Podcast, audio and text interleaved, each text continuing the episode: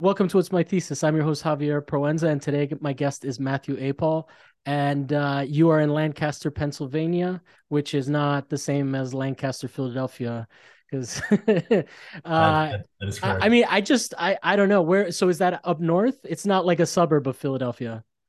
No, no, it's um actually I'm not too far from the Maryland border. So like Pittsburgh's Oh, way over way over to the left, right by Ohio. Then Philly is over to the right by New Jersey. And then if you go down from Philly in like the southeast corner, you have Lancaster and Harrisburg and like these kind of these little tiny cities that uh you can hop a train and still get to Philadelphia, but are not Philadelphia or Pittsburgh. Yeah. and they're So like, so you. I'm sorry, uh, did I hear you right? You said that you're closer to the Maryland border. Yeah, I'm pretty close to the Maryland border. Like if I need to go to Baltimore, it'll probably take maybe an hour and 15 minutes, something like that. Wow. Um, I used so to live in, yeah, yeah, no, I and we, it's funny. I went to a my the school that I graduated with um for my undergrad was like right on the Maryland line, and we were in we were in Baltimore sometimes twice a weekend, every once in a while, three times a weekend. Just, Did just like, yeah. Did you get along with uh, the the kids from MICA? Um, you know what's funny is like at the time we were we were down there for like hardcore punk shows. hmm So So you weren't like like art ha- interacting.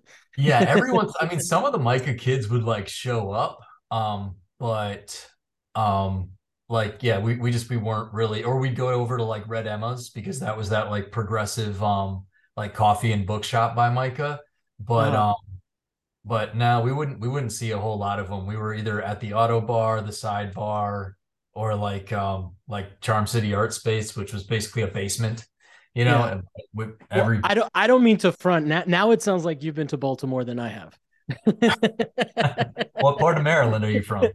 Well, I used to live in Bethesda, so that's like Poser, Okay. Maryland. That's like, you know, that's not Baltimore. That they didn't make The Wire about Bethesda. They made uh, you know, whatever the Kevin Spacey show was, you know. Yes. Yes. Oh, for Uh, sure. And, and yeah. Baltimore, dude, Baltimore remains a hotbed for like music, art, Yeah, like I it's crazy amounts of good things come out of Baltimore. So Yeah, I'm trying to remember how long of a drive it was from DC, but you don't have to answer that. Uh, but uh, it is it it it is it was it is cool. Like I used to go, I went there for the, like a craft thing at their main um at their main what's it called? Like I, I'm such a poser. I was even a Baltimore Orioles fan because of Cal Ripken, you know, and because after after the uh the Marlins uh sold off their team after they won in '96, all of the players went everywhere, and I went to Maryland and like two like I, th- I think it was uh Sheffield and Jeff Conine ended up Yeah. in the. oh, okay, so all right, all right, we're brothers, man. That's Yeah. it. Oh yeah. Well, it's you know it's it's funny like how you're like okay, so that's our common ground. That's what makes us brothers. Like one of the things that maybe I want to talk about is like um I've lived in like 12 or 13 different places Oh, and really? um, from all over the place. And it's I wasn't like in a military family or anything just because of happenstance, my parents looking for work and like I really don't have any like um like place that I consider like home. You know, Yeah. like I really don't even even like I, I grew up in New Jersey, but I um I lived in one county and I went to a school like two counties away that was like an hour from where I lived. So like I had my weekend friends and then I had my my week friends at school and as soon as high school ended, I then went one place in Pennsylvania and then ended up in New York and then I did like it just I've kind of like lived all over and I have like no, how do you say this? Like, um, like I have no place to be proud of. Yeah. Yeah. Like, like I really, I really don't Yeah, like, like, you know, um, I I can lived relate to out, that. it's, Yeah. it's weird, dude. I So can you list I, the, the list list the places? So like where where where did you yeah. live? You said So I 12, was, right? I was born in South Dakota. Okay. Um, and uh, a really small town. Like actually, it's not even a town; it's a territory. It had like 40 people when I was born. Um, and But like was not like not like Guam territory, right? no, no, no. Like Okay. like um, but but Like it it's was just it's just unincorporated. Is what what is it? What is a territory? Like I mean that might be like uh uh uh local vernacular for like you know like how parishes. So what's a territory? So um, basically like it's it's a place between say two two towns or places Okay. that are established and it was called Harrison, South Dakota. And um it was very close to um oh shoot, where's Mitchell, where's where the Corn Palace is, right? Uh, you said that like people were gonna know. it was yeah. adorable. I don't mean that with any shade. It's like Mitchell. the first thing I thought about was like Guitar Center's not like uh in-house guitar brand. like, Yeah, I mean and it's then and then the second thing is yeah, the second thing is uh what's it called? Um the uh, Mystery Science Theater 3000. All right, so how so so okay, so then how many how many cities have we have we listed so far? So so far just Just just Harrison or, or we'll we'll say Mitchell. Then um my parents moved like basically they were out there for a job for my dad and they were making very very little money. I was born out there in my like again town of 40 people. My mom it was like driving her nuts. She's like I can't live here like we we we don't have money. I have no community. I have nothing. I'm basically spending my time in the cold in the mud with this toddler and I can't do so they moved back to South Dakota, which is where like my my extended family is all from Michigan. Um, Okay. they moved back to South, or I'm sorry, not South Dakota. I'm sorry, um, Grand Rapids. Holy cow! They moved back to Grand Rapids, Michigan, Because with Harris is in South Dakota. um, The the first yes, town. Harrison's in South Dakota. Yep. Harrison. Okay, sorry. Harrison. Yep. Then Grand Rapids, Michigan, and then from there, like um, through um, basically the CRC Church, which is what they were a part of at the time.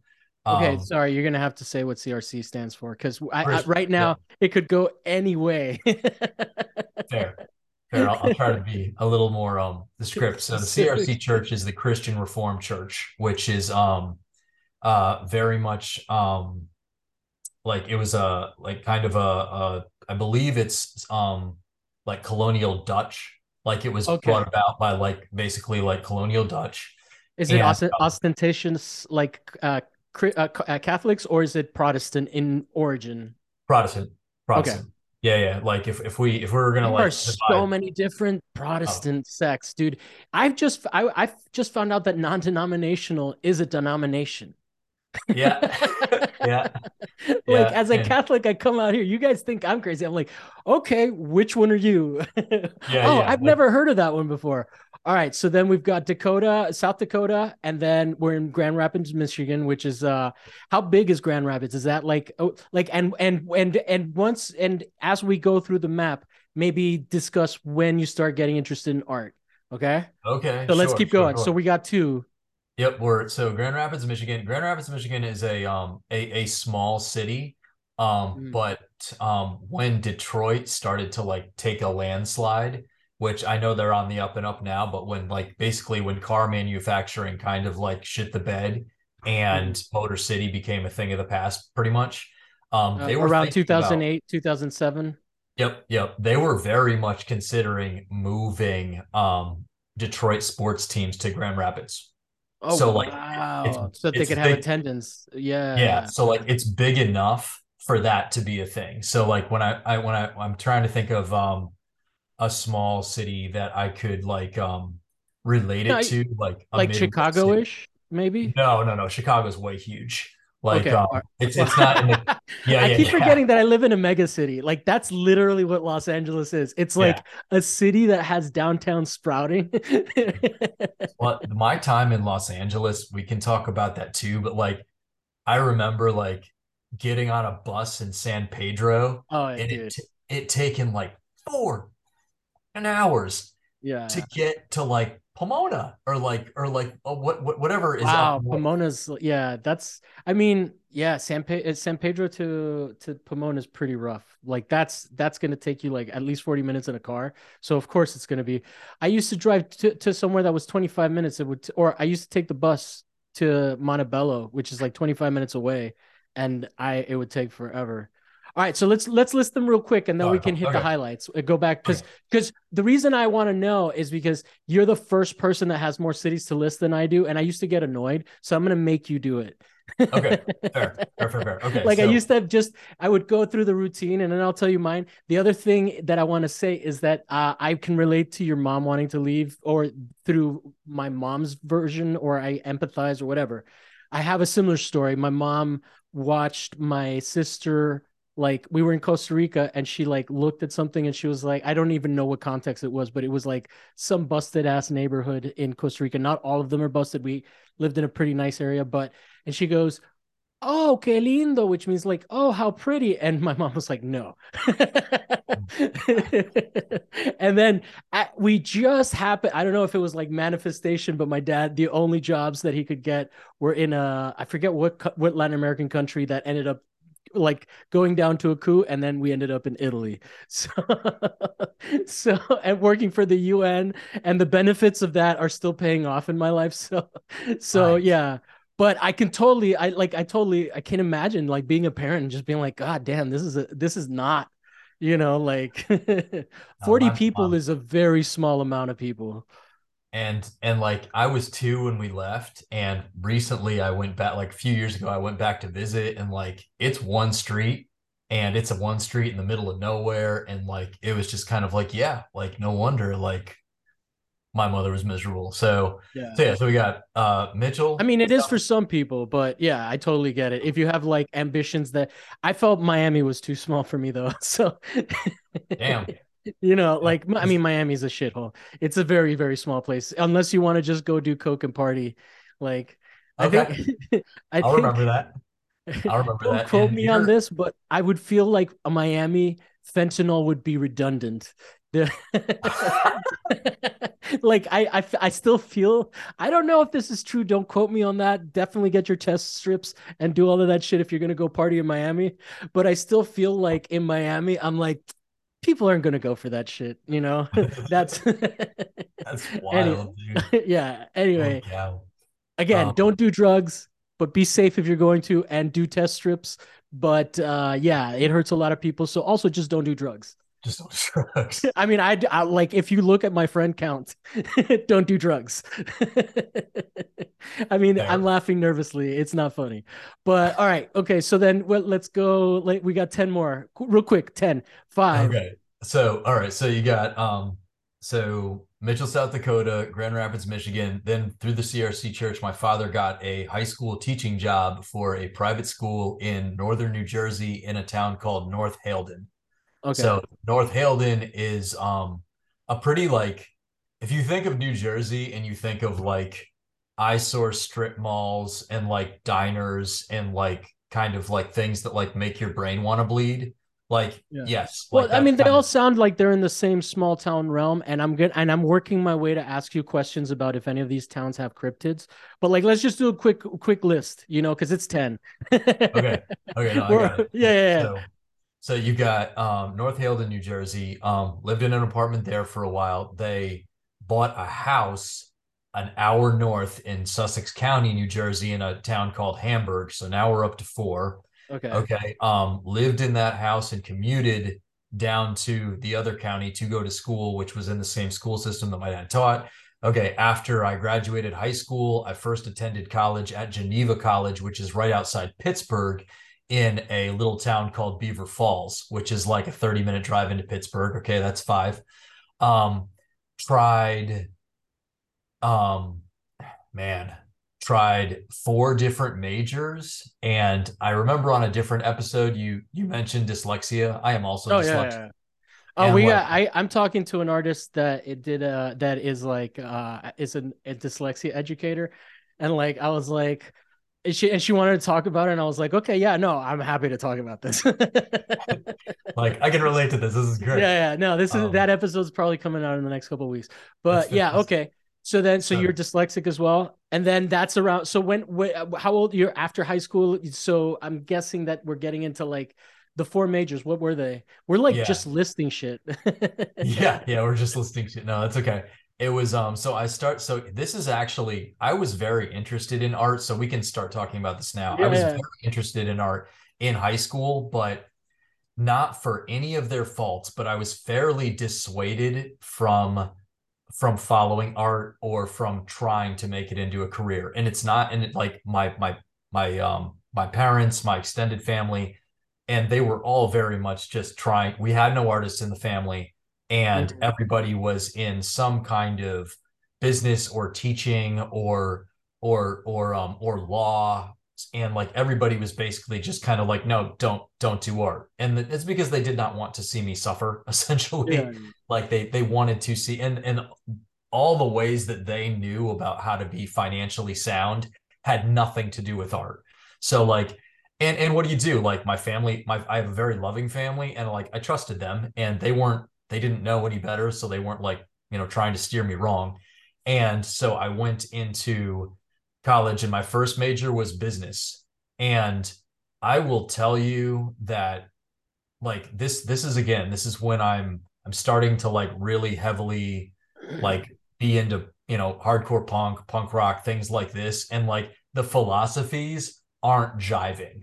Yeah yeah right? yeah no for sure right? for sure and and also I, like i'm playing civilization 6 and like the moral things that you like it's worse than it's worse than gta it's like uh, uh luckily they don't they don't uh it, R-ing is not, but pillaging is in the in the game, and like I feel like the R-ing is implied, you know. Yeah. yeah. So it's, like, yeah, it's like so, yeah. so business was, is like business especially like once you get into like the mer- mercantile part they they make it seem like it's okay but like maybe it's just by comparison. But yeah okay mm-hmm. so then so then uh, business yeah man. I mean i i went through that too. I was in miami like that's one of the things that sucked about miami growing up. There's like everyone was an entrepreneur. It was all like um import export businesses right? And like what the fuck does that even mean? Like, what are you yeah. import exporting? But like, that's like, like that's what having conversations with people like over there was like. It was like, hey, what do you do? I'm an import export. Okay, fascinating. What do you import? I do this. It's like it's it's even just dating someone that's into that kind of shit is like oh. really like eyes glaze over. yeah. So then yeah, when so so was it like did you go more practical or less practical from business? Well, it was just like I knew I was a creative person. Like like mm-hmm. I I like, you know, all of those things. I did a lot of art in high school. So it was like they had no art major at this school. Mm-hmm. And I was I was starting to get into philosophy a little bit. Again, this this is the fault of like hardcore and punk rock. Like those are the places where I was first like exposed to like left anything. You how know, old, like, how old are you? Uh, I'm 40 well, now. You're 40. Okay, so we're around the same age. You just look young, so and it's hard to tell through Zoom. But yeah. uh yeah, yeah. So so we're about the same age. I would say uh, like I would caution you because there are Nazi punks.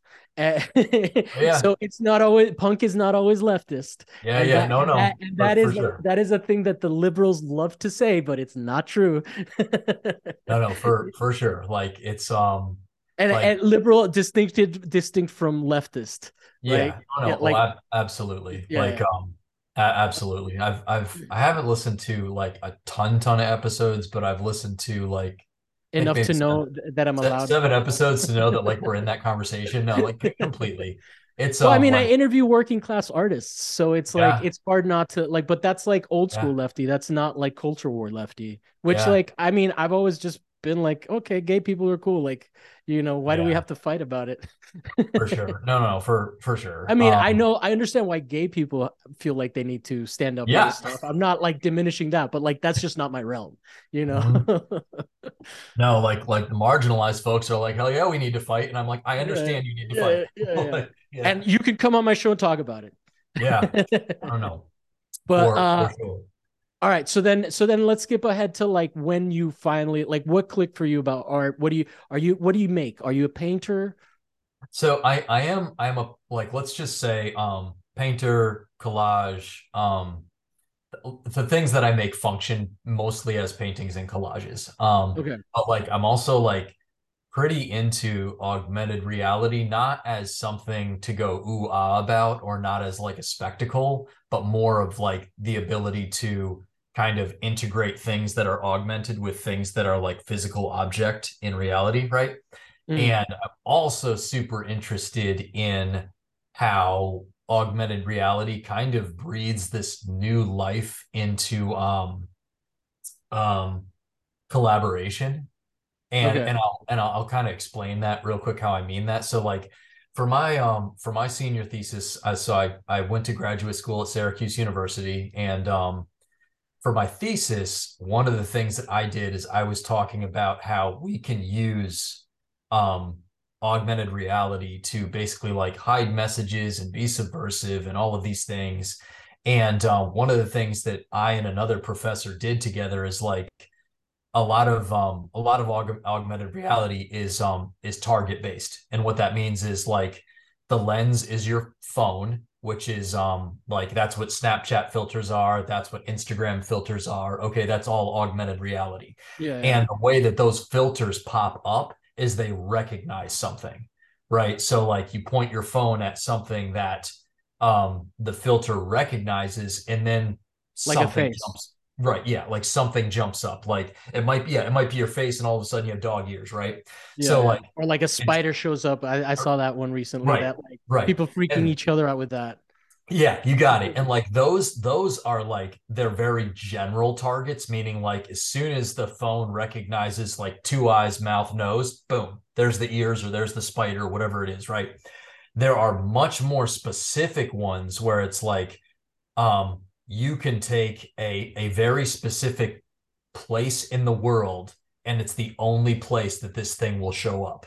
Oh, okay. Right? Or yeah. like what I did is I had um I made these things that functioned as paintings and they were basically um framed like framed panels of oriented strand board or OSB, which is like what, you know, covers your abandoned houses like that's what we're talking about. It's like plywood that has all the different um kind of strands of of mm. wood meshed meshed together, right?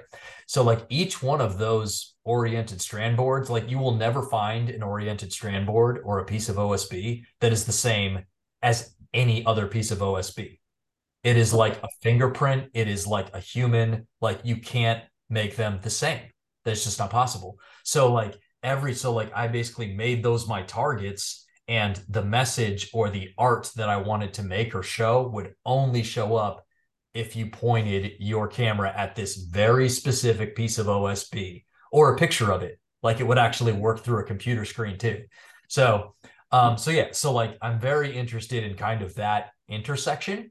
And what about uh, so? What about the specificity in that piece is interesting because to to me it's uh, it seems like it's like a bit of a treasure hunt, right? Like it, and and like maybe like a majority of people won't even have access to the work uh how how do you how do you make people aware? How do like what's the interface? Like you're like yeah. hey guys there's a show at this location and then the boards are there or what what's going on?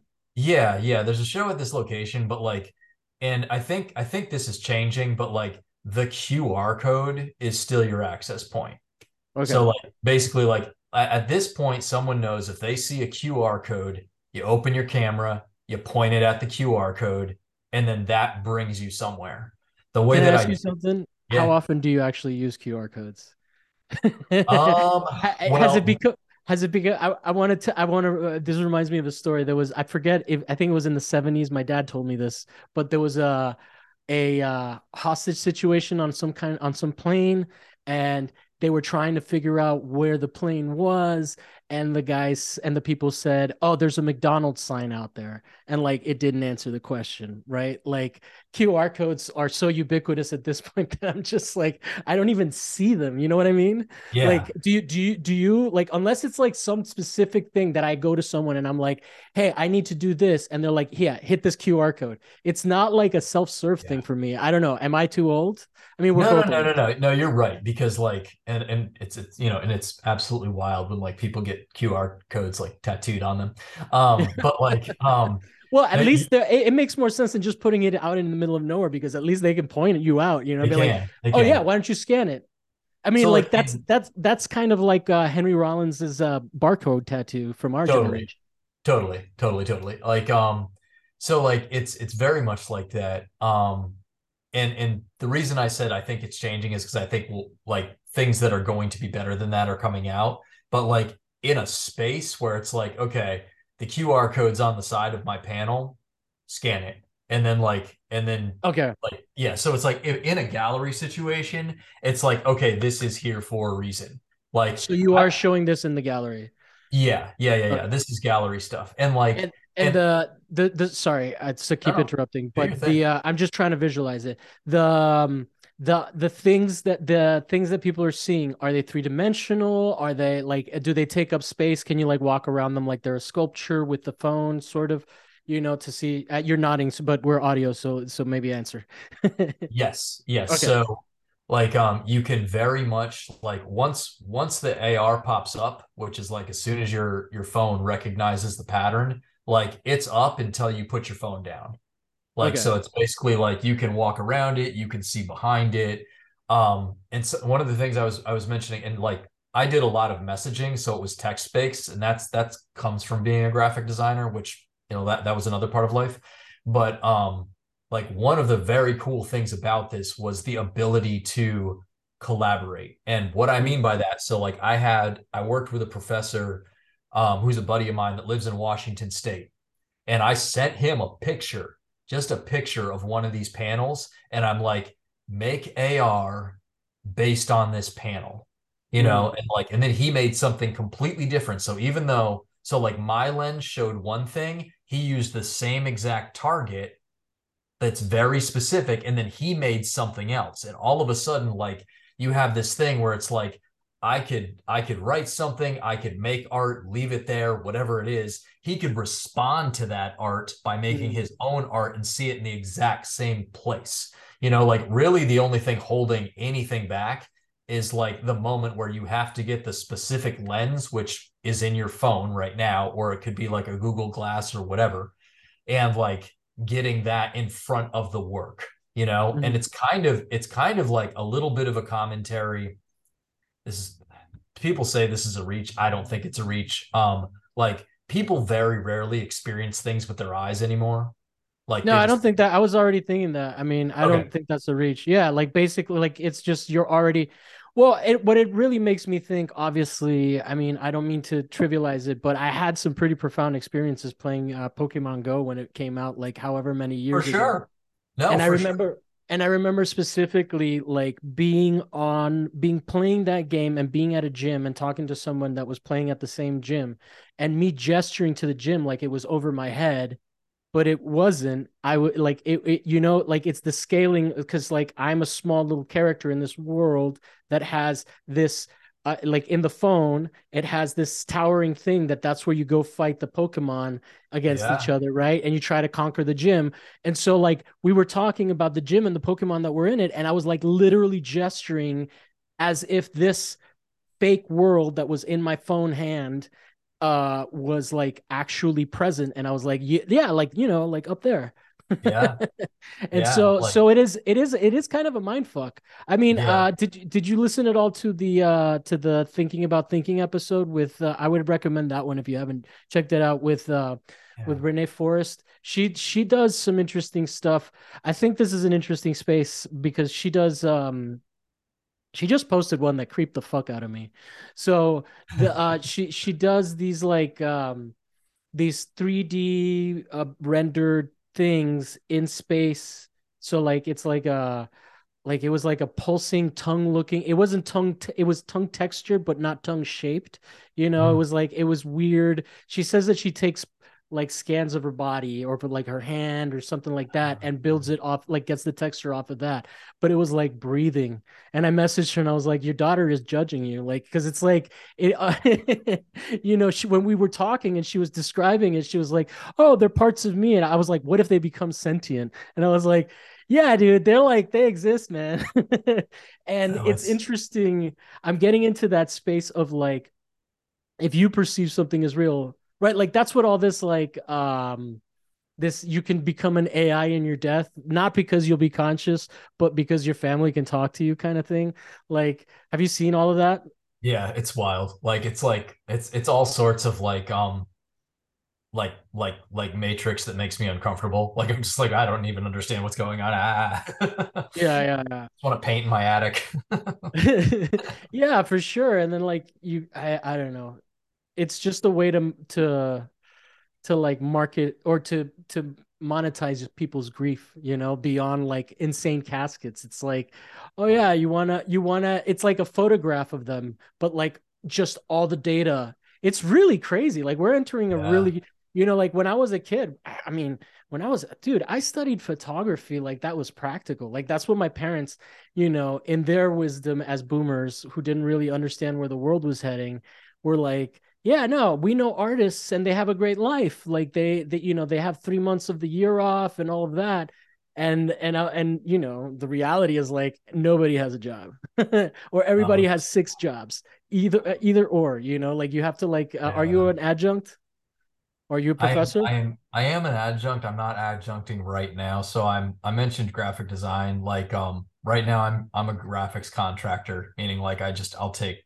either design jobs or um, technical illustration jobs. Really, like I'll I'll apply for anything that like I have good knowledge of the software that they're using if they need somebody. So like I'm like a pair of hands in whatever you know whatever graphic. Um, I have I have done some adjuncting. I'm actually um I'm a curator in the area too, so I work with a couple different universities and um yeah, like I I piecemeal it. Wait, are you a paid curator? Because I'm not. I curate, but I'm not. yeah, I so I I was a paid curator, but dude, by the time by the time you put the hours in and drive to the place and just do everything, it's like I would have been better off doing anything else. Yeah, you know, monetarily. Yeah.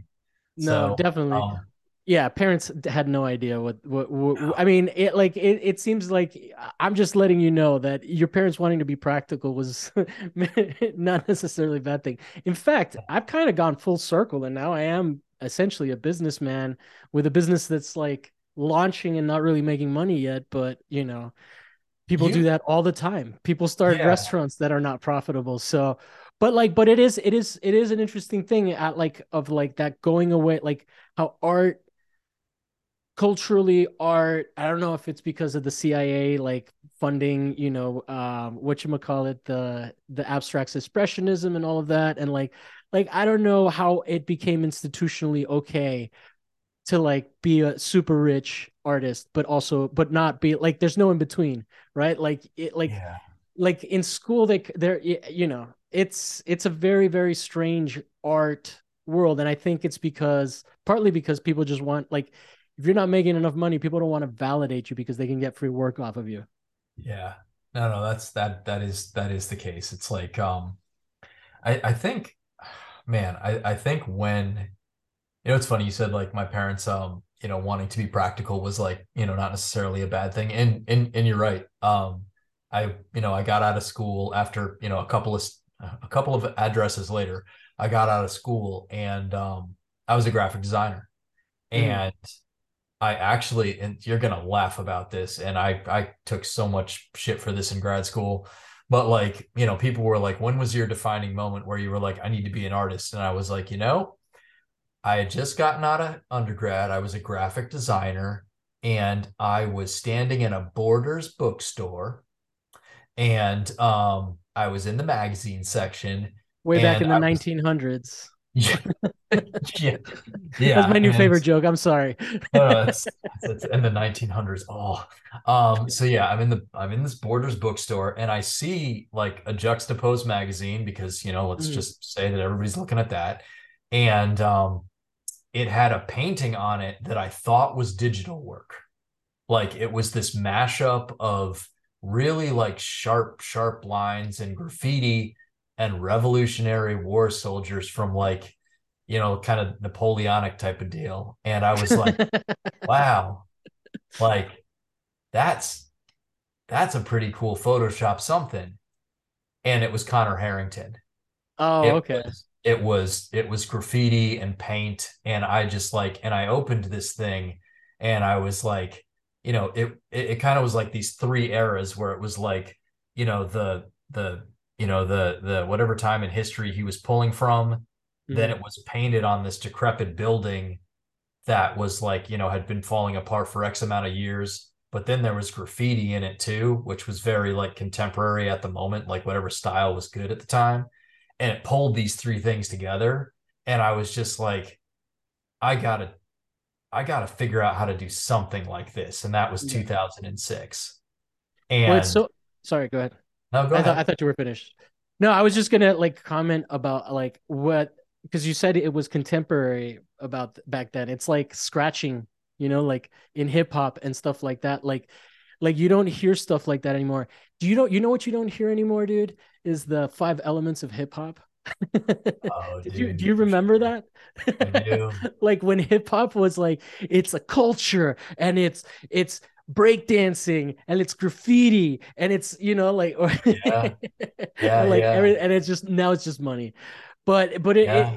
it it, is interesting like uh the the idea of that being an aesthetic and it also made me laugh because when you said revolutionary uh soldier like that is like like you know w- picture the color red you know like we're all gonna picture a different color and when you Yeah. said It's, it's, any, it's anything.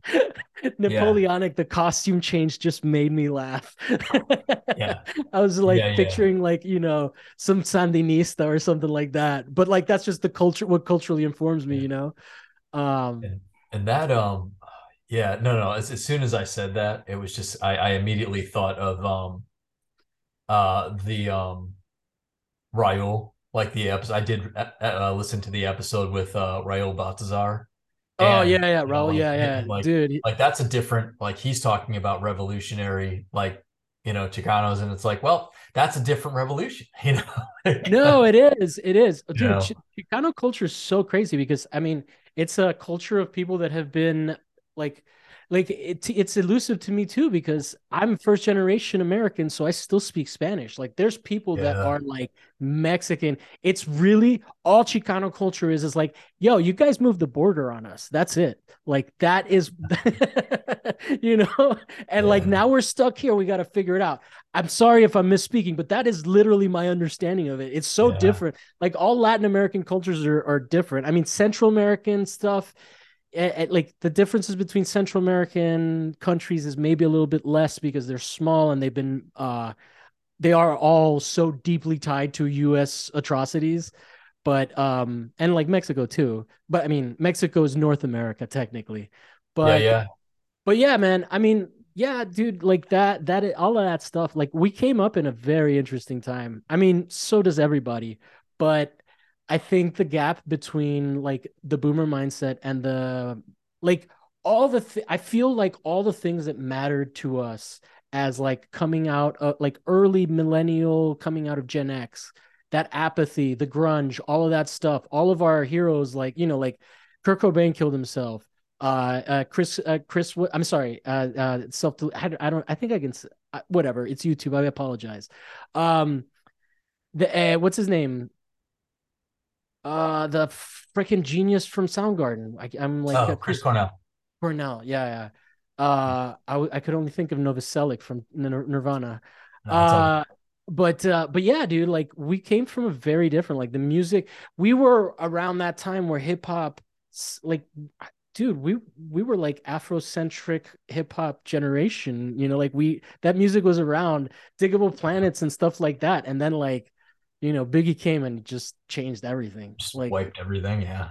No, yeah, it was just so good and like so much about being American that like all of that positive stuff just did not ring true. And then also the companies were like, "Yo, let's put money behind this because this is about making money." You know, Yeah. so Well, yeah, as in any anything that grows, right? Like it's Yeah. going to get it's just going to get absorbed. Um no, no, you're you're right. And it's it's it's funny to have lived through that where like you have a childhood that say, at least for me, all the way through high school, like things looked pretty bright and I was taught to think that things were pretty bright, you know, like and and I remember when I didn't Oh, learn dude, yeah. oh, you know, like it's What you just said, what you said just registered. It was like a little lag and then I was remembering. yeah, go ahead. Yeah. Yeah. And it's, it wasn't really until, again, and like my, my parents and my mentors growing up weren't, you know, meant no, no wrong, but like it's once like I got into college and kind of started examining, examining things. And then also like, um, like really, really hearing certain people yell about how wealth was bad and like not understanding that initially, and then understanding why wealth was bad not like not like having money but like basically like how like the perpetual growth thing was bad and that you know like that again like this is coming from like i don't know like the refused you know this is Yeah. this is like like the black decline by like- uh by no Yeah. effects stuff like that yeah, yeah dude like, like the decline was like one of the most important like i just saw i, I i've been waiting i saw on youtube there's a there's like a live performance of it that's like the one of the best 20 minute that's the best 20 minute song about politics that i've ever heard sure. It is sure. so good. It called out like and it is irrelevant now because we've Yeah. got like we like it is such of the time of the of the of the bush era. Like we're just so far out of that. Like we the, like it I, it really is mind-blowing. I, i, think, think, about that, that all the time. Well i Like- recently i forget who it was. Who was it i don't want to miss I- like i don't want to quote someone that's like some crazy radical whatever like i don't want to like quote accidentally quote someone that i saw on uh, like because some sometimes Joe Rogan has good people on, like good leftists on, but then sometimes you're like you hear a clip and you're like, oh, that was interesting, but it's like this is an odious person, like the guy that did the uh, "What is a woman" guy, like, oh my god. But I- uh, Ugh. yeah, Ma- Matt Walsh, I think, is that guy. Yeah. So, so, but what's it called? But um, one of the things that who who the fuck was it? I think it, it may have been like you know what? It was Matt Taibbi, who's like a pariah uh, now as well from the Twitter files.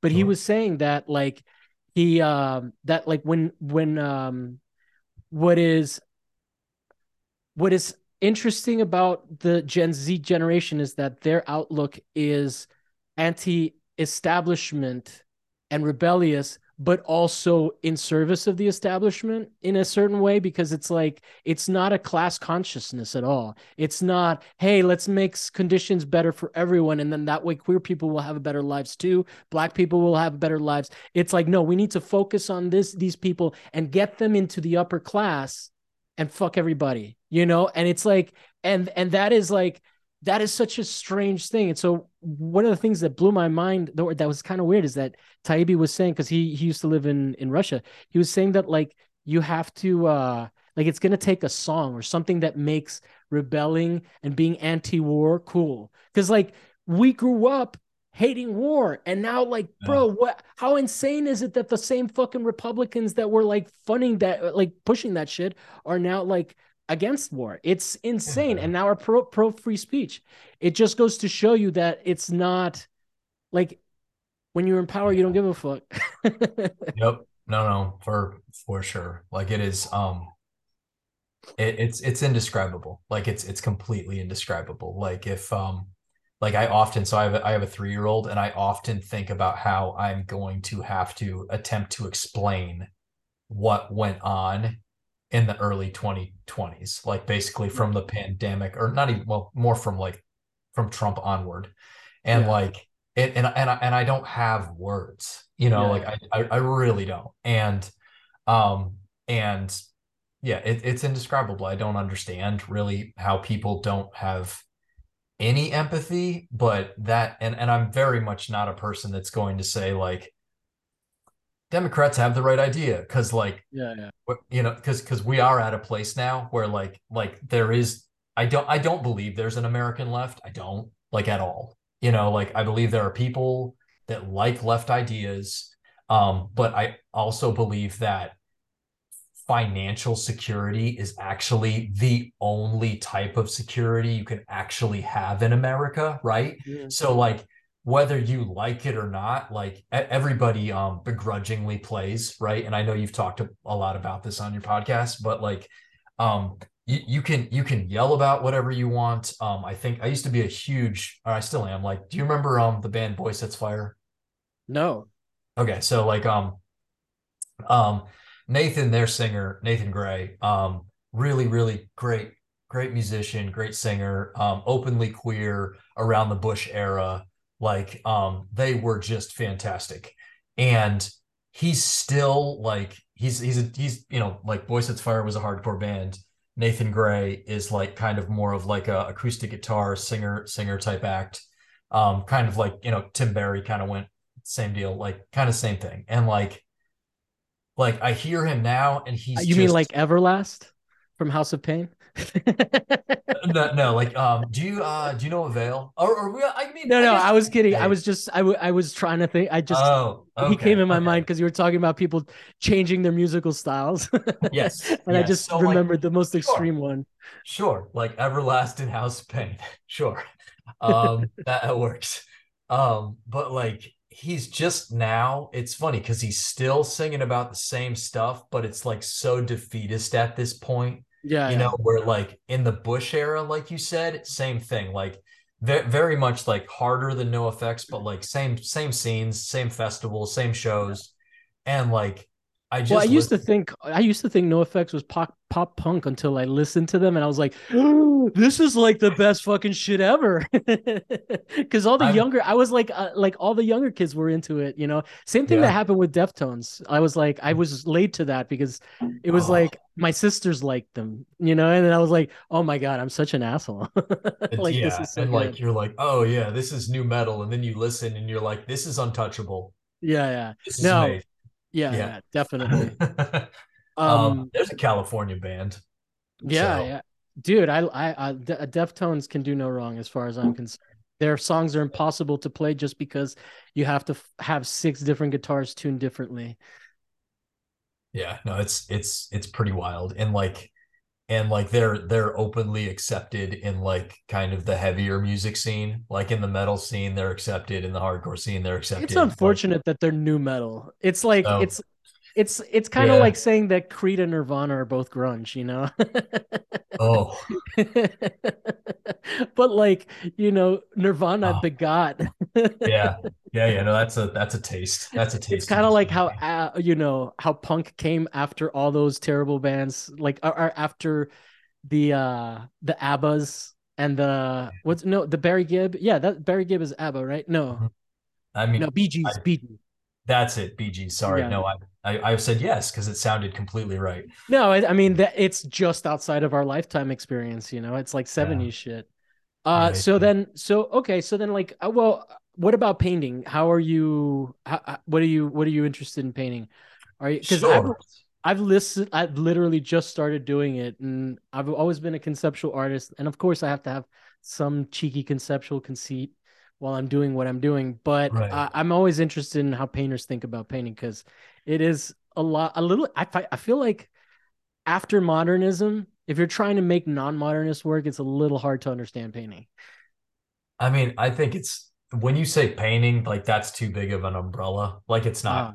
I don't think it's gonna work. Um, so like the things that I'm really interested in, and like I thought it came from, I thought it came from like graffiti, and I think I thought it came from graffiti because I saw like Conor's work, and then like I was just like mind blown by it by that intersection of like realism and and also spray paint. And like I immediately started like working with spray paint and stuff um and and like I you know the farther I dig into it or was digging into it was like okay I'm not actually interested in spray paint. I'm interested in detritus you know and like and like things just being old and weathered and like these places in in urban spaces where there's been a million like layers of paint and it's chipped away and like you see everything and so like so like I started lay, layering more things, but then it's funny. I had a, a number of of studio visits where, um, and, and I, I think this is a little bit um myopic and, and short sighted, but like like people were like, you should really stop trying to be black, you know, and and black part of that who, black who like for, first name for or just black as a black, color. like you should stop trying to be like a hip hop head or like black or be. in oh jesus christ i was like yeah. No, no, no. It's okay. It's okay. It's wow no that makes sense it's just so funny how i didn't like that Yeah. like that is like such a common okay i'm sorry. No no it's it's okay. And, and and it's all right. And like and it's um and it's one of those things where like in my head every time somebody said that to me i'm like you know you have a very myopic view of what spray paint is yeah, you know yeah, yeah. like like like and, and in my head i'm like I, I think you're actually almost i think you that might have been racist what you said. But Yeah. um but like i kept on thinking about it. It's like all right so like even though i don't agree with this criticism i'm just going to store it here for a second And then I kept on thinking about it and I kept on making work. Like there, there's stuff behind me that's just, you know, it's masking and layers and, you know, um, house paint and all sorts of crap. And I kept on thinking about it. And it was just like, oh, this comes from like, this is going to maybe be like way different, but like, I think this comes from old billboards along the Bible Belt. Mm-hmm. Like because we did a lot of midwestern driving and it's like and you see these billboards that there's nothing for like miles and miles and miles except these billboards that sometimes they're new but for the most part like they've just been you know covered and then they wither away and covered and wither away and covered and wither away and like that's where all this tearing has come from. Like mm-hmm. all this tearing all this like layering like this is where i started to like really get into it. And do the can i let's go back real quick. Do the people that told you that you were being black because you're using spray paint do they they know that they sell that at home depot and it's like actually for spraying stuff? Like that it's not like that they don't make spray paint. I mean they do now but like spray paint is not like graffiti paraphernalia it is a, a like industrial tool that's used like how yeah. like because you said house paint it's the same shit it's not an art yeah. material it, that's what the whole point of street art is you know um, I think well, first of all, like there's there's projection, right? Like every anybody that critiques your work has to there's come also, at it. There's also probably a little virtue signaling there. I'm I'm guessing these were white people. um, one one one was a white dude, and and one was a white dude that had another artist say that to him, and then I uh-huh. think like there was a, a black artist say that to him, a very prominent black artist, and then I think basically he was trying to be like, you know, this artist told me this and and it helped me and now i'm going to tell you this mm-hmm. and um and then somebody else was is actually one of my studio visits when i was in la i you know i had a, a studio in la for about three months and um one of the studio visits was with a um a woman who her experience with you know graffiti is very much like you know the la graffiti scene which is not white people you know, or, well, or but it's least... also, but it's not just black people too, which is like kind of their bad, you know, because no, like no, no. LA, was, yeah. LA of all scenes is not white people. And also the Midwest is full of fucking graffiti. Europe yes, is full that, of fucking graffiti. Like, bro, yes. the like hip hop is like everywhere. That shit is like, yeah. yeah, I mean, it's a black culture, but like, are you gonna go police like I, that that policing shit? It's like like I had someone on the show one time. I called myself a thug, and they were like like like a, a Gen Z or a millennial, young, uh, like young millennial, and I was like, yeah, I'm a thug. And, and they were like, yeah, I don't like you using that word. I, I, I like the idea of taking it and claiming it, but it's kind of a racist word. And I was like, bro, like, you see your reaction. I was like, thug life, man. This was like, this is that, like, it's a cultural part of mm. our youth. T- mm. Tupac, like, was a poser too until he fucking died. There's a lesson in there. Like, we're not using thug to be like, you know the guy from the Temple of of of Boom in uh, Seattle. What's the what's the guy's name? The the the player that Richard something, whatever. There was a player that got thug. Like that's the first that called a th- call, called a thug because he was like after a game he said something about another player. He was like that guy's weak, you know. And then everyone was like he was acting like a thug. And anyway, it's thug life, in, man, in bro. Football. Yeah, in American football, Seahawks. Richard Sherman. No, not C- C- yeah, Richard what? Richard Sherman. Yes, that's exactly. That Do they know that he actually then, like that? Richard Sherman's one of the, like the smartest. Like like the dude went to I believe Stanford. Like like he went he was an yeah. Ivy League guy or something. Like it was crazy. But uh, um, but my point anyway. is that like yeah, there is that usage, but you can't just erase a whole cultural experience no. that white people yeah. had as a result of black people's music and and erase it. We're not using the N word. We're just no, saying yeah. thug and thug, and we're not calling other people thugs. We're saying like we identify as a thug. I was definitely a thug. I wasn't broke. I wasn't. I wasn't a hood rat. I was a like a, a, a upper middle class thug, thug yeah. ass motherfucker. Because I did dirty thug shit. oh, I just want to do hood ratchet shit with my friend. yeah, uh, exactly. oh, this is so funny. No, it's good. No, no, I I agree. I agree. It's um and and I think that that brings me to something that um so like how do I say this? The um the whole the whole virtue signaling thing, like I've come very full circle with it where um when I went to graduate school, like I did not I had no idea what I was getting into. Like as a I went to graduate school in upstate New York. I actually went to graduate school with somebody that you have in your show tonight. Um Charlie Hickey was a year in front of me in that program. Oh, he's, Yeah, he's, he's- got a he's got a he was using a 3D pen we, on on Yeah. campus, which was interesting. He's fantastic. Like like he would be And I very- like the cultural references, obviously, because I grew up in Europe. Yeah. So- I don't know. He's um uh, tons of like still life painting jokes. He's very clever. Like Uh-huh. yeah, no, he's a good dude. Anyway, so like I went there and I thought that my experience, like I had done a lot of other things before I got to graduate school. I got to grad school when I was 35 and I had had a million jobs and lived in a million places. And I really thought that that was like gonna have like be something valuable that I could bring to the table to talk about, you know? And everybody was just like, you're white and you look like you've been to the gym. We're not going to talk to you, you know? And it was just kind of like, oh, oh my, yeah. you know? So, It, and it, it, it- and and it goes back to. Uh, sorry to interrupt. You keep- do your thing. keep, telling the story, but the it goes back to the thing that Taibbi was talking about of like you there instead of like being anti FBI, being anti CIA, being anti war machine, being anti all these things that are really the, the the actual causes of global warming. The fact that we have military bases everywhere the fact that we fucking burn open pits and people get toxic poisoning from it you know like so yeah. it, Yeah, it, no, it, it's- it, it's it's just a lack of experience. And and and and and uh, i don't i like i don't begrudge them. I think that i think that like um like you know i felt like what i was doing by being anti-war was important you know but like it didn't really fucking matter. So like who's to say that they're wrong either you know? Yeah.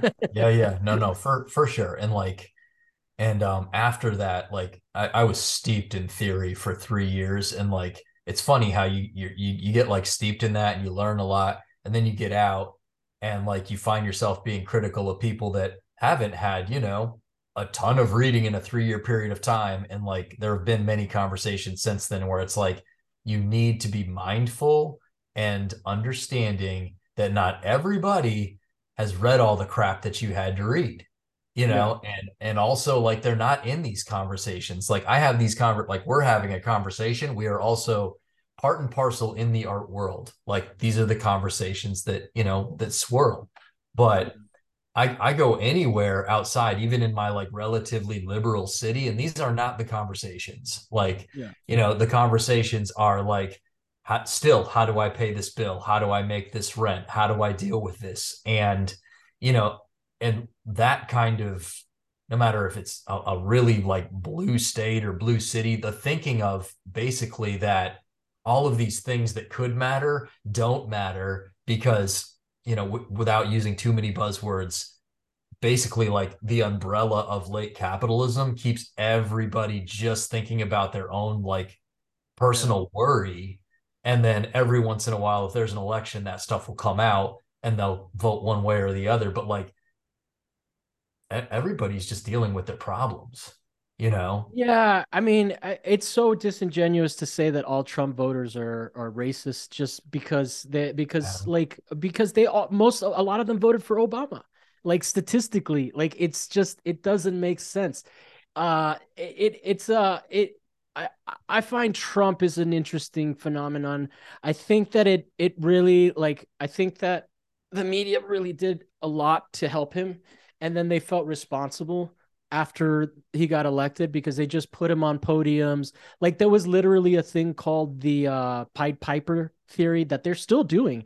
Um, the Democrats will still fund uh, Republican, far right Republican crazy people to run against because they they assume that they're going to uh, win against them, and they did that at the highest level, and they effed up because. They, they, Yeah. they, they, it was just an, ins- it was, it's one of the craziest things that I've ever seen. So for me, Trump is just such an interesting, it like he's a Rorschach test. It really Yeah. is. Like Like Yep. he either triggers you, he either empowers you. And and as someone who's ambivalent and like really doesn't is not invested in his evil as like the primary source of all of our problems, because I've kind of seen our country slip, you know, because because we have Julian Assange in prison, essentially. You know, Yeah. like um it it really you know what like one of the thing i think that what the main difference is that social media is out. And it, at first it was social media was very empowering. It gave a lot of people access to information.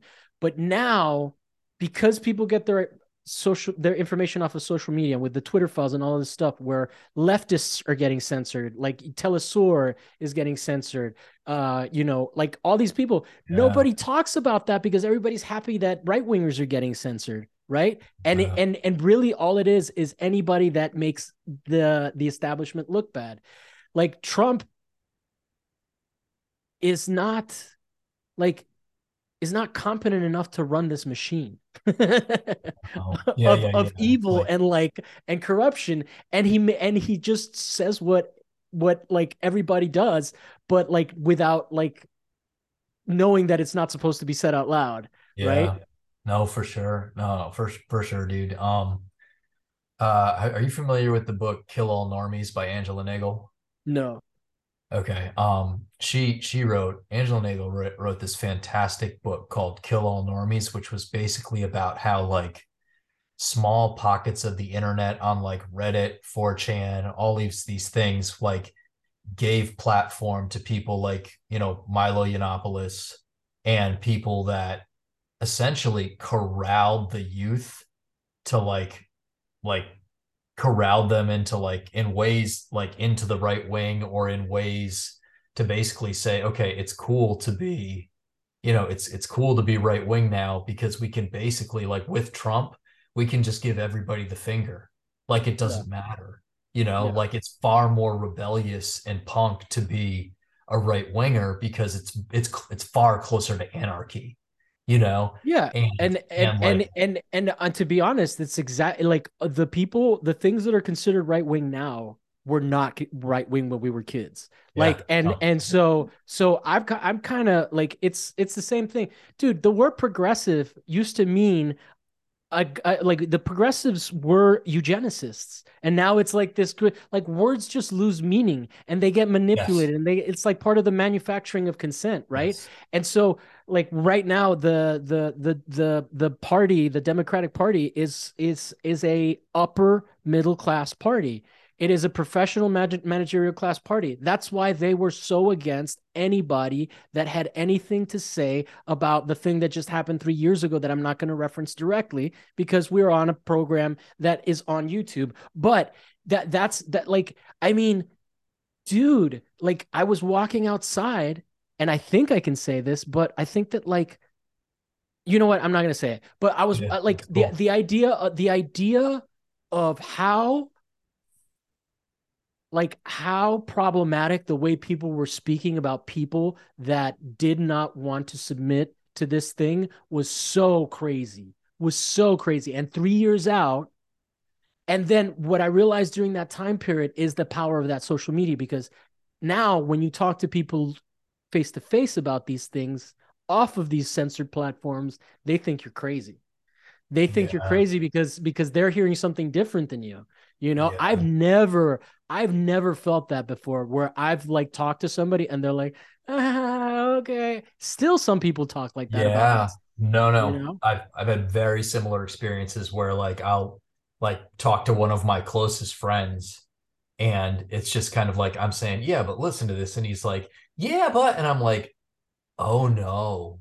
You know, Yeah, where it's yeah. just kind of like like and, and then and then I mean, we still have good conversation, but I realized that like and it's not Fox News or uh, can I say Fox News? Probably. yeah Like, it's not Fox News. It's they're the same yeah, it's it's just it's other things that they're getting, you know, they're they're still getting it through the internet, but it's just kind of it's like um like they're not going to dig into things that again, I'm just going to use the word left, but they're not going to dig into the, these left conversations. They're going to stay where they're comfortable.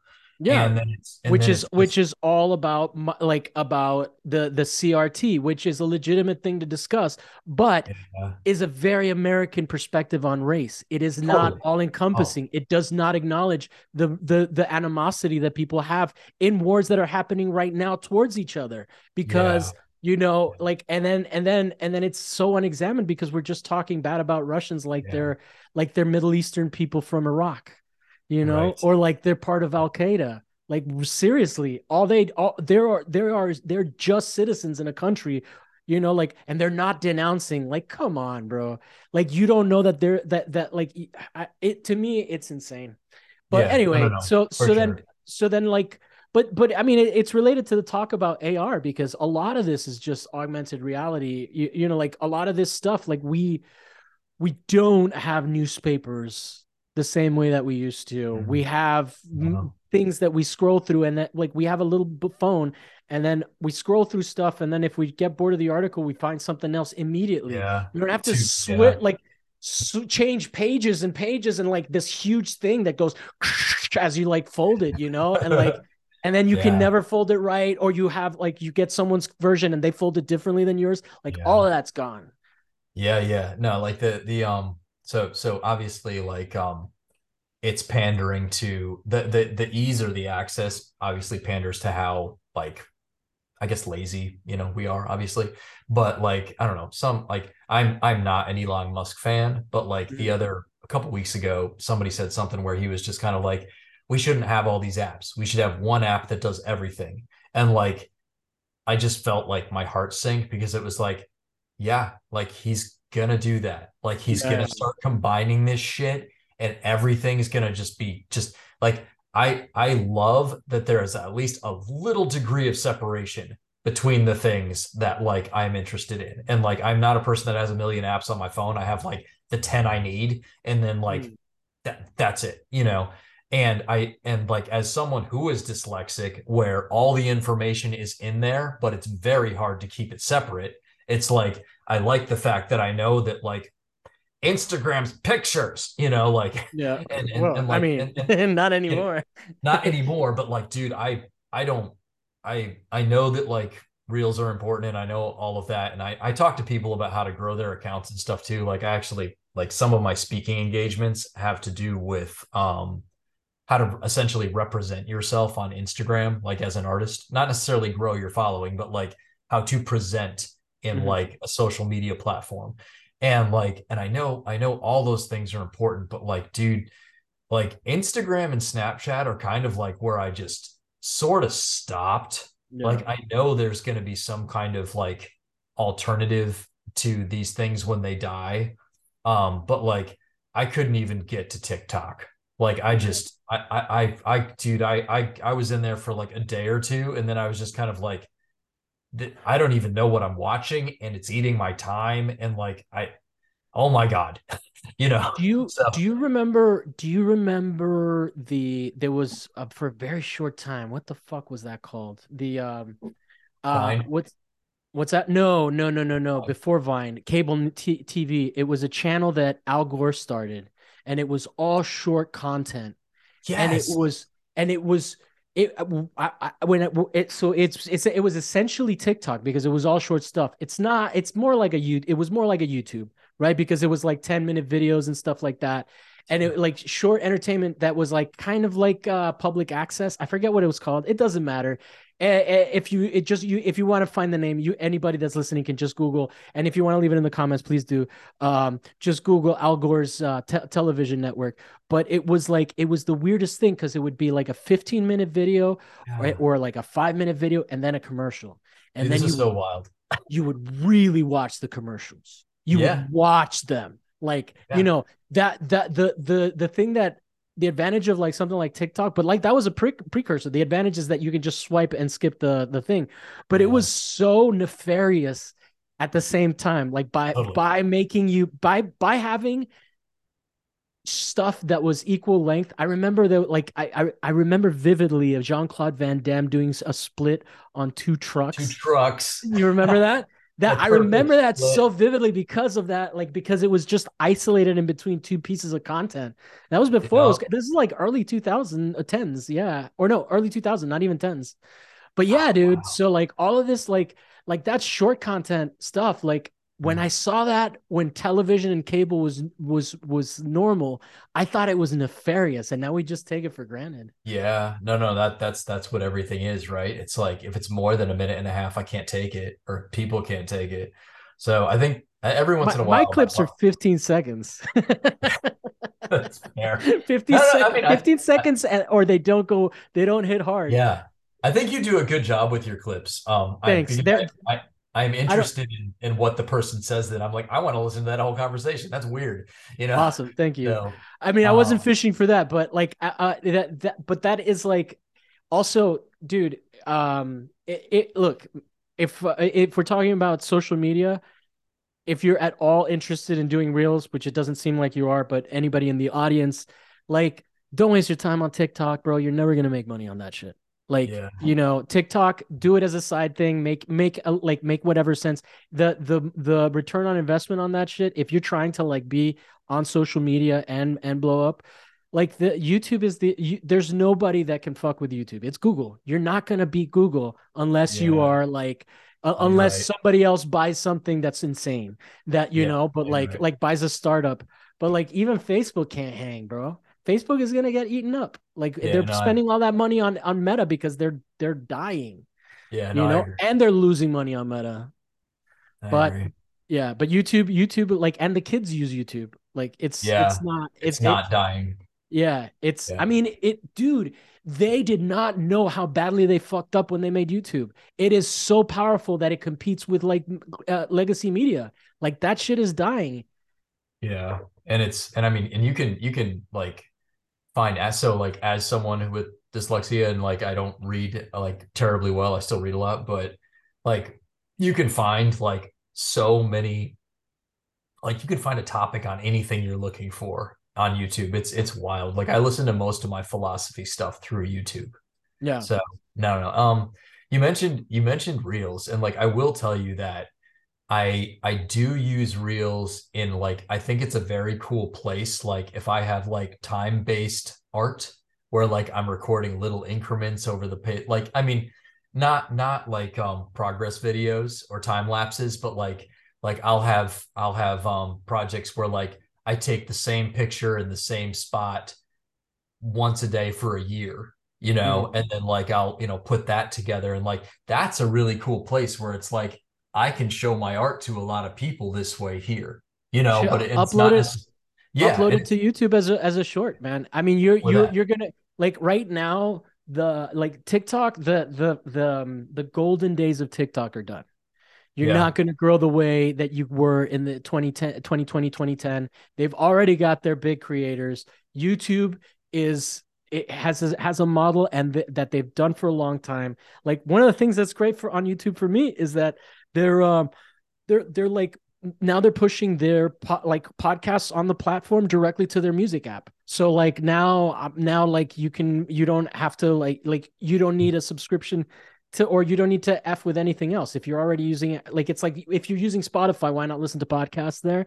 Same thing with youtube music. So so the the that business dude like they just have the resources. It really is like if, if we're talking in terms of feudal empires google and apple i think like facebook goodbye. Tiktok has its own thing going on because it's part of another country's like infrastructure but it's uh as far as uh, like American s- social media companies, YouTube is it. It's Mhm. super hard to use, but sometimes you post something and it goes crazy viral. You just it's like a th- a tool that you have to learn.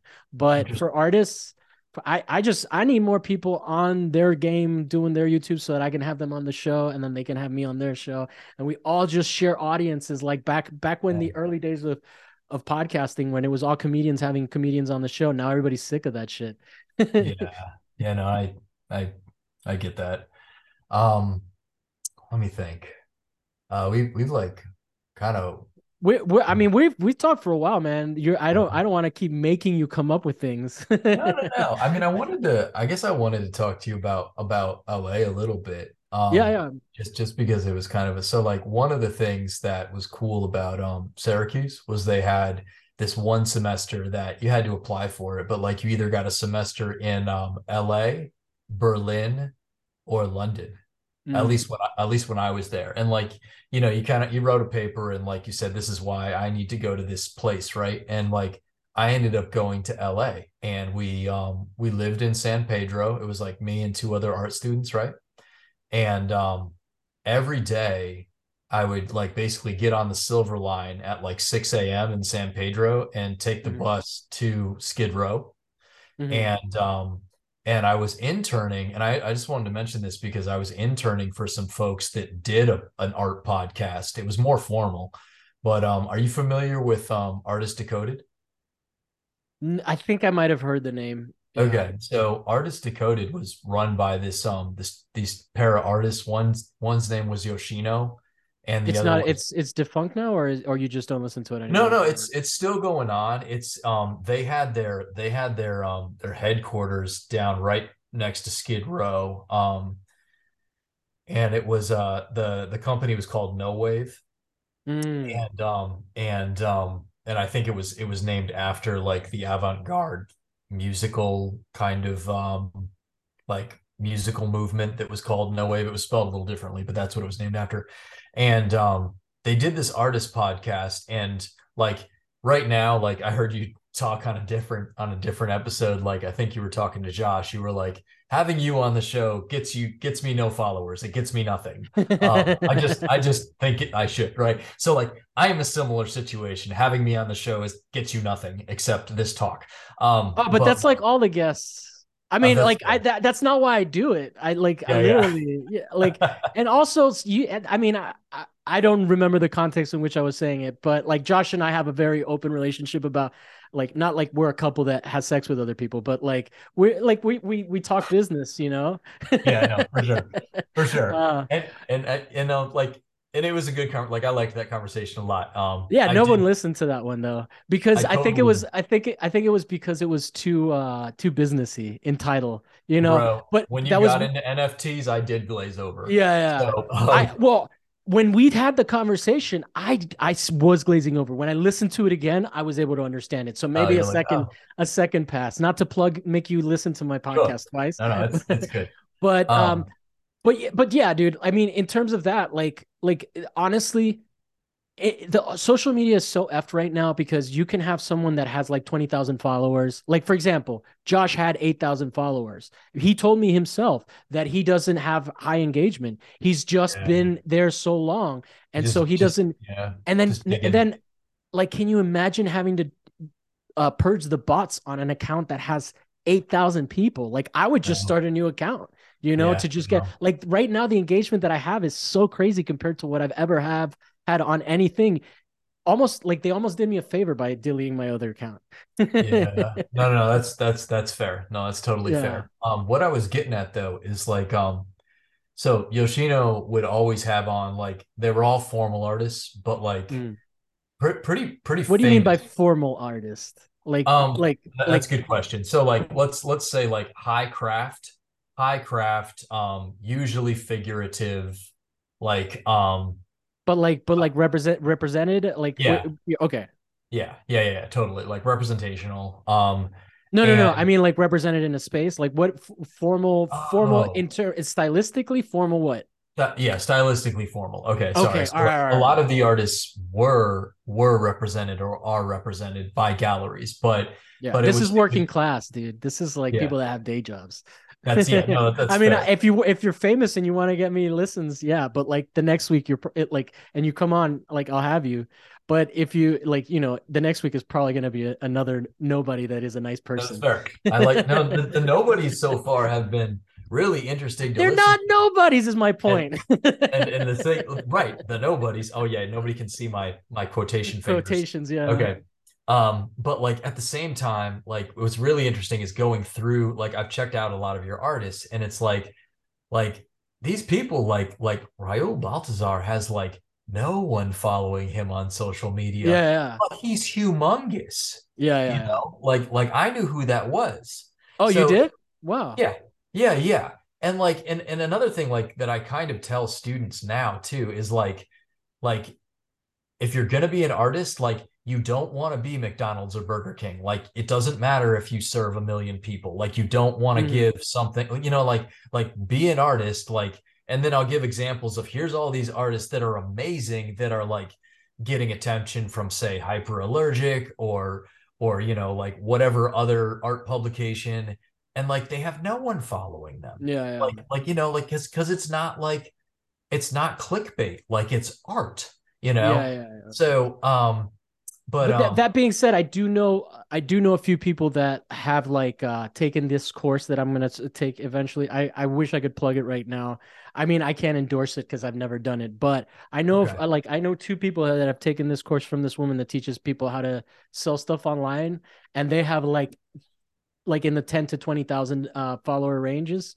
And those and and when and when I've had uh when I had Camilla on, I haven't had the other person on. But uh and I I don't know if they want me to disclose that they're like uh you know that they took a class on art hustling or yeah. anybody. I mean, Camilla didn't either. Actually, now that I think about it, no, but like, like there there are instructional ways of learning how to do it. One of the things that was super helpful for me, dude, honestly, is I, I I don't know if you saw but I recently got access to the invite collaborator button back, and that is a game changer. Because when I was post, I was posting four mother effing clips a week plus a carousel image, right? So that's five days of content and I wasn't breaking into any new followers. I was just hitting my followers over the head with my own content. Yeah, and now yeah. when like and, and then and then and I think that that's why like I think I I said some maybe stuff that I shouldn't have about the war that's going on right now. Which one? Who knows? There's like seven of them. Um, yeah, like there's a million wars that you can say something about bad about, and some you can talk negatively about, some you can't. Yeah. But um, but yeah, so I think they just put me on like probation for like six months and then it came back. But I was like, but but dude, it's a game changer. Like it really it, it like I was I was in the 500 one post. Now I'm I'm in the thousands. Now I had I had when I was doing the four uh four uh five posts a day, five posts a week, I was getting um I was getting like for 4K uh, in, uh like uh impressions and interaction or not in, in interactions but like people four 4000 people were seeing my stuff but it was yeah. only my 3000 300 followers and it, my following wasn't growing. So yeah. like they can really throttle you if they want to because they can keep you from being discoverable. So like, you know, that's why I, yeah, yeah, no, keep it, keep it, keep, keep it, it tight keep it sure. tight you know? I, now now what i do is i talk about the things that i can't talk about instead of talking about them directly. I'm like i can't talk about that. And now i'm talking about censorship. I'm yeah, acknowledging yeah. the censorship without actually uh, breaking the rules but also like sure. kind of like hey guys there's more here to the story I, i'm not not aware. But um but yeah dude this whole this whole world is crazy. Like like i mean for your three year old son it's insane uh, do does he have access to, uh, to an iPhone and an iPad? Because that's like um, serot- like your serotonin must be so fucked by the time you get to be an adult. Yeah, no, I mean we will let him watch an iPad like on like if we have to travel somewhere. Mm. Otherwise, mm. he is just like he hates being in the cars. But if we, you know, like okay, it's time to it's time to travel somewhere, Blues Clues or like whatever, you know, whatever it yeah. is. Um, but no, he's. I mean, I I don't. I that's a nightmare for me to think about like you know it's, it's it's horrible for me to think about. Like i i remember i didn't get a phone i didn't get a smartphone until well after college and i didn't get a cell phone until i was three years into college you know? Yeah. and and like now i've had a cell phone for 20 years and a smartphone for 15 you know? And and it's like sure like like tech the technological advances have helped us but i i'd go right back. I'd yeah. go right back. If i said if we could just like make it a blip and say how about we just stick with cell phones? If you want a computer you have to have a computer. No no smartphone. I would i would go in a second. Yeah you know? Well, I mean, texting, like I remember texting when it when it was impractical. yeah. You had to hit the same button like three like, times. it's like I don't want like no, like you know, and just like like and all, people would get mad at you when you texted them because then they would have to text. Why don't you just call me? Can you Yeah. Bro, we're of the why can't you just call me? Why are you texting me? Now people are like Yeah, Anyway, just send me just send me a text. Like, yeah, it, it's it's it's so wild. Um, you remember when like text messages cost money? Like you got like, you know, like so it just I, I'm not saying like I, you know, I want to go back to anything, I guess, but like just it's I, I think when I look at my like fucking screen time, you know, at like at the end of the week, and it's just like, and granted, like I read emails on my phone and like I have art tools on my phone, but like it'll say something like eight hours, and I'm just kind of like I could have been painting for eight hours. yeah. Like what, you know, things like that just like crush me. So, and so the yeah. idea of just basic boredom like for Oh, the creative process like like how i i i mean i don't know. I, and they will never know. That's the crazy thing. I don't know and they will never know.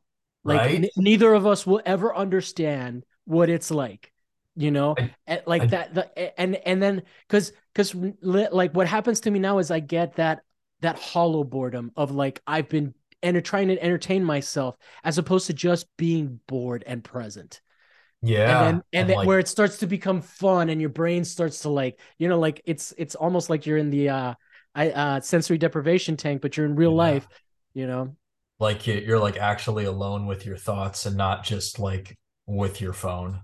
No, yeah for sure. For sure. Like, I think or it's, um, or or a thought leads to like let me look that up it, you know or let me like it doesn't become research it just becomes a thought a thought trail you know like yeah, not what about not having information? What do you come up when you do that right? Yeah, you know i know that's terrifying to some people that are anti disinformation but like sometimes like uh, thought exercises are good you know Oh, like you you can pull yourself back into reality. The real world would do that to you. No, no, for sure. I think I think one of the reasons I do art, like from a therapeutic standpoint, is to like get away from my phone, Mhm. which sounds real like, you know, whatever, but it's like, nope, like like I I'm just not gonna look at my phone for like I'll I'll paint for 20 minutes, break for five minutes, paint for 20 minutes, break for five minutes, and I'll do three of that before I even look at my phone. And my yeah wife yeah has like an emergency dial that she can use if like she needs to cut through. But like other than that, like I just don't touch it, you know? And like I, I do more thinking probably there and in the shower, like in those blocks of time and in the shower than like the rest of the day combined, yeah you know? Well, as a kid, as a kid, I just I I like I that's my my space. I always take a bath. That's like the closest thing. I'll just sit there, I'll soak in water, and like I'll slowly like it's and I've just gotten so used to doing that my whole life that like I, I uh I can feel when I haven't like when I take the difference between taking a shower and like soaking in water and just like the yeah. relaxation that happens there. But yeah, man, like that that that moment of decompressing and then I'll fill the tub back up a little bit with some hot water just to keep it refreshed. And then I'll do that little thing with your hands so you you spread the water around your body. you know, they're both go like they're going in opposite directions, so that the world that you're making a whirlpool around you for the people that are listening.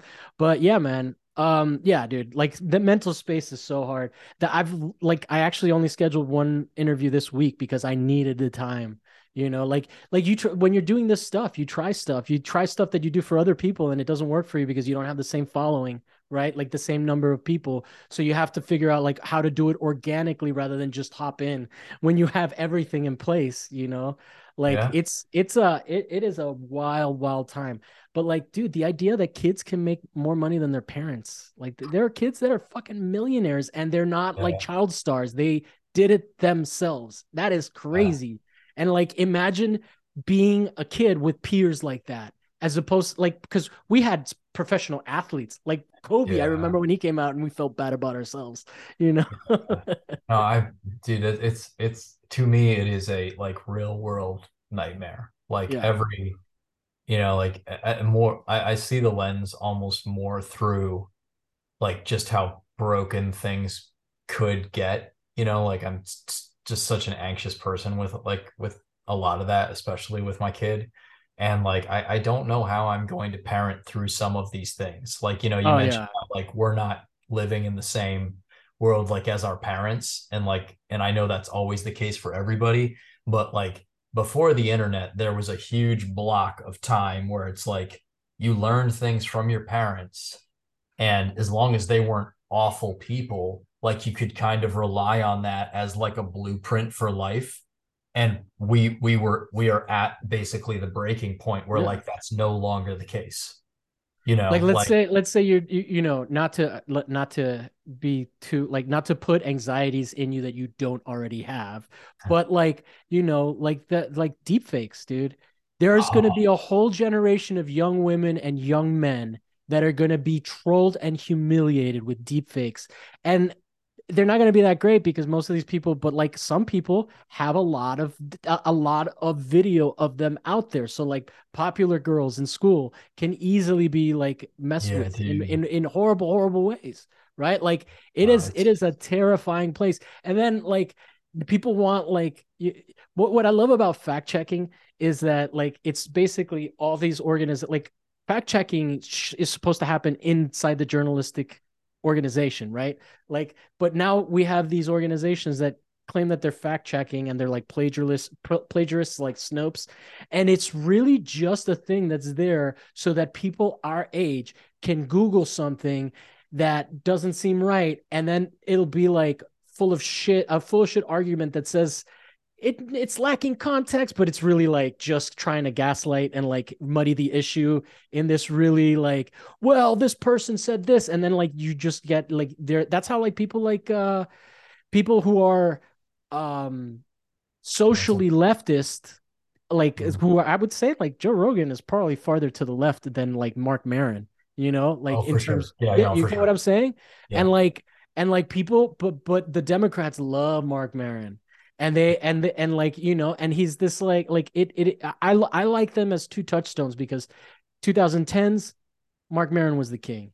Now Joe Rogan is the king by a measure of uh, of like like by by just like only the Super Bowl can can kind of compete yeah. with with with that guy. And it's amazing. It's that that that that intimacy like even in this time of all these like fast quick things. That's why long form podcasts like i mean you know not that we're going three hours but no no no i got but you. like but but but but even my friends will t- will tell me like i i like listening to the ones where you talk to my friends because i don't get to sit down with my friends and talk like that you know like just oh, that's and it- that's super interesting. That's true. That's true. Yeah. Like I know Deborah Bros, and like that was the first one I listened to.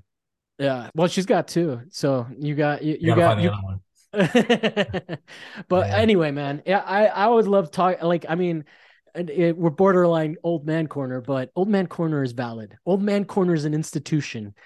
I remember the old men that used to bitch when I was a young man. And now I'm like, those motherfuckers were onto something. Those were the lefties, the Vietnam vets, those motherfuckers, those are my people. So Oh, yeah, anyway. Uh, well, it's been a pleasure talking to you, man. Anything Yeah, that we can promote for you? Um, I mean, I you know I have a website which is my name. You know, Okay. How, can you Matthew spell it John out? A- Yep, MatthewJohnApol.com. Just Matthew with two T's, J O H N A P O L, and then like you can find my socials through that. Um, I'm also a curator, kind of like in the lower like um southeastern area of Pennsylvania, and um, I'm kind of located here to you know try to kind of make my way into the New York City scene. So Okay. like um yeah, so like that's that's probably where um you know um I'm very into the idea of like pop-up exhibitions where like you and a couple other people rent space for three days, have an opening, everybody comes and then tear it down. So Mhm. like I'm gonna try to be making some moves with that here in Philly. Um, Do you have is- a? Do, do- are you going to be doing that individually or as a collective or? You know, like I have, I'm just, so I've been in Lancaster for about two years since I got out of school, and I'm just Mm. starting to meet the people here who, um, like there's a lot of, um, there's a lot of like formal fine art. When I say, oh, there's a formal again, figurative fine art, fine art in town, and there's not a lot of high concept.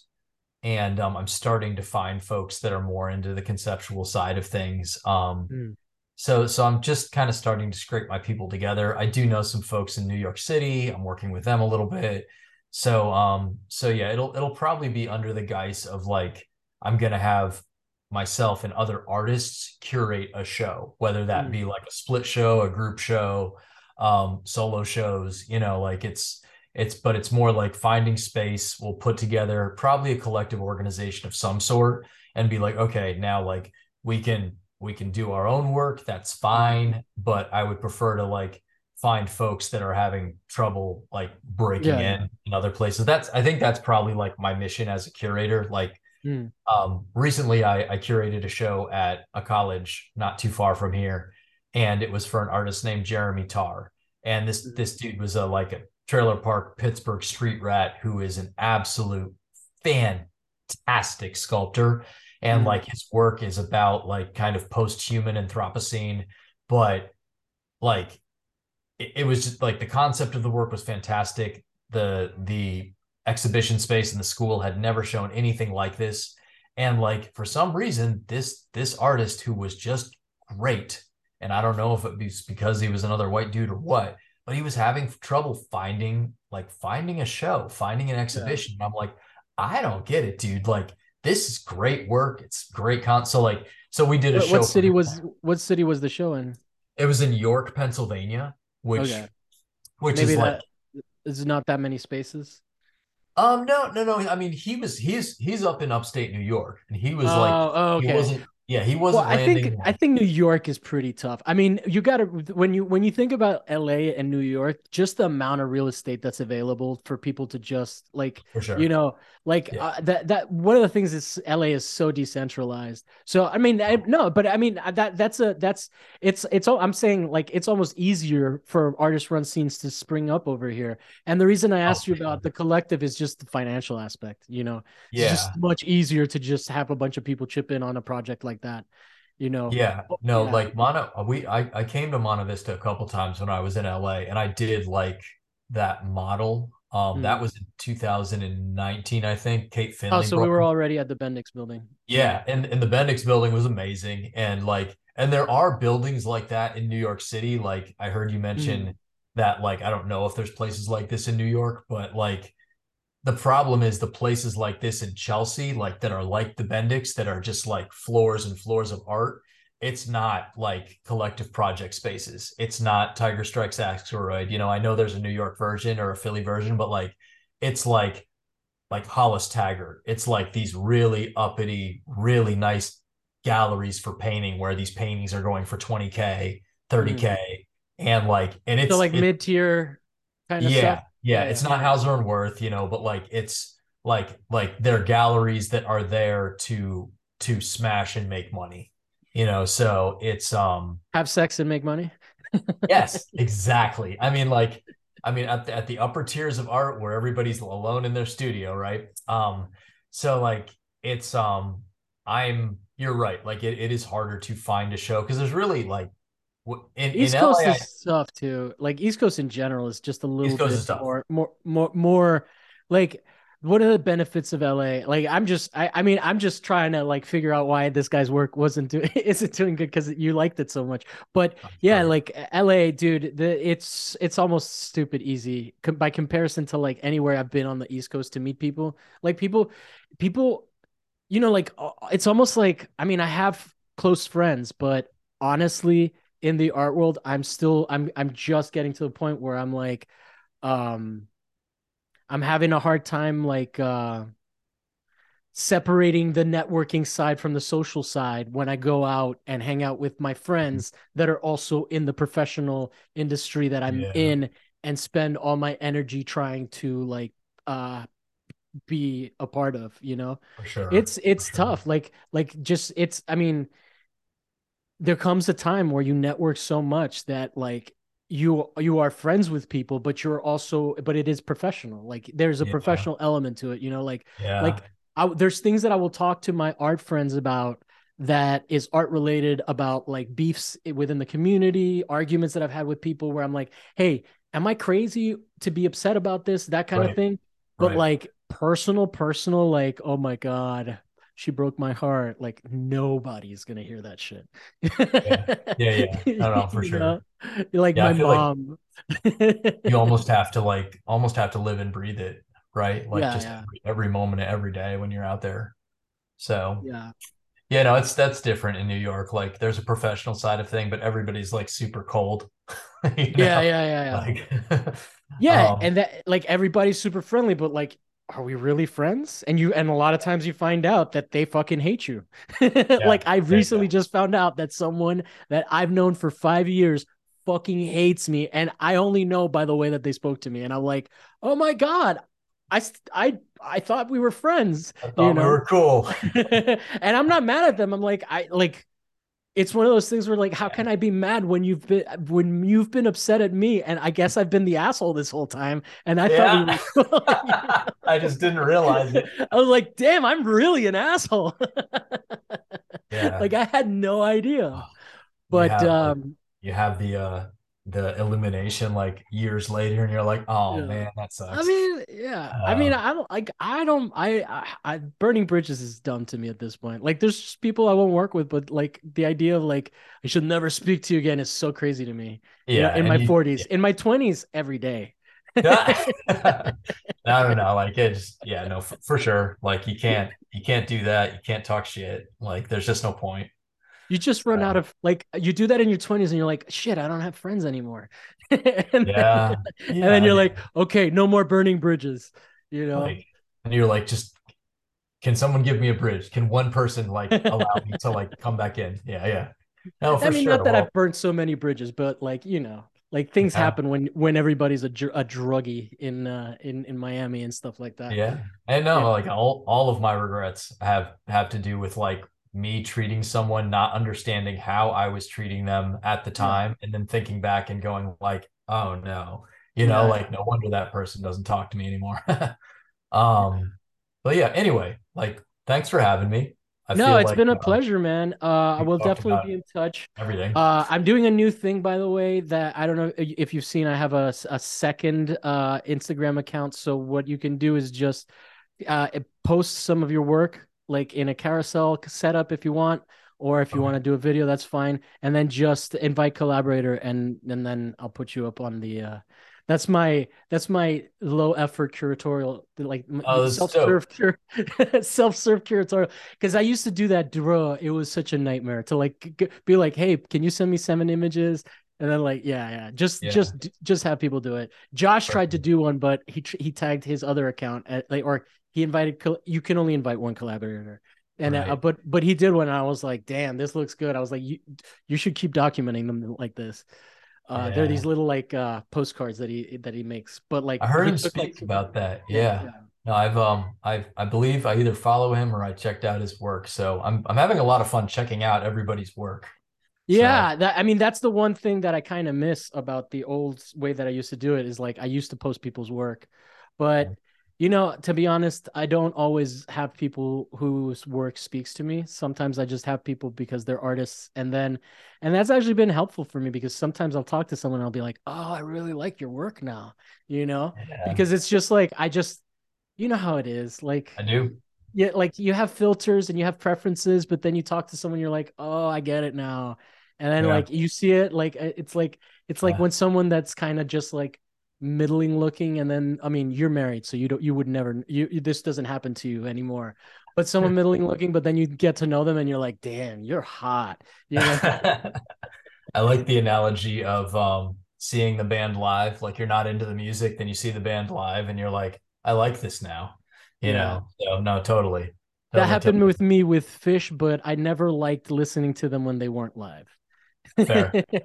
Fair. I just liked listening to them live. Yeah the live show. Yeah, dude. Um, all right, man. All right, man. Uh, have a good rest of your day, and uh, we'll be back uh, next week with another artist with another topic that may or may not be art related, or may just be a bunch of curmudgeonly rantings about how the world has changed and we're outdated old white men. old old white man corner. All right, dude. Well, hey, thanks a lot. I look forward to the episode. I'll talk to you soon. All right. All right. Peace.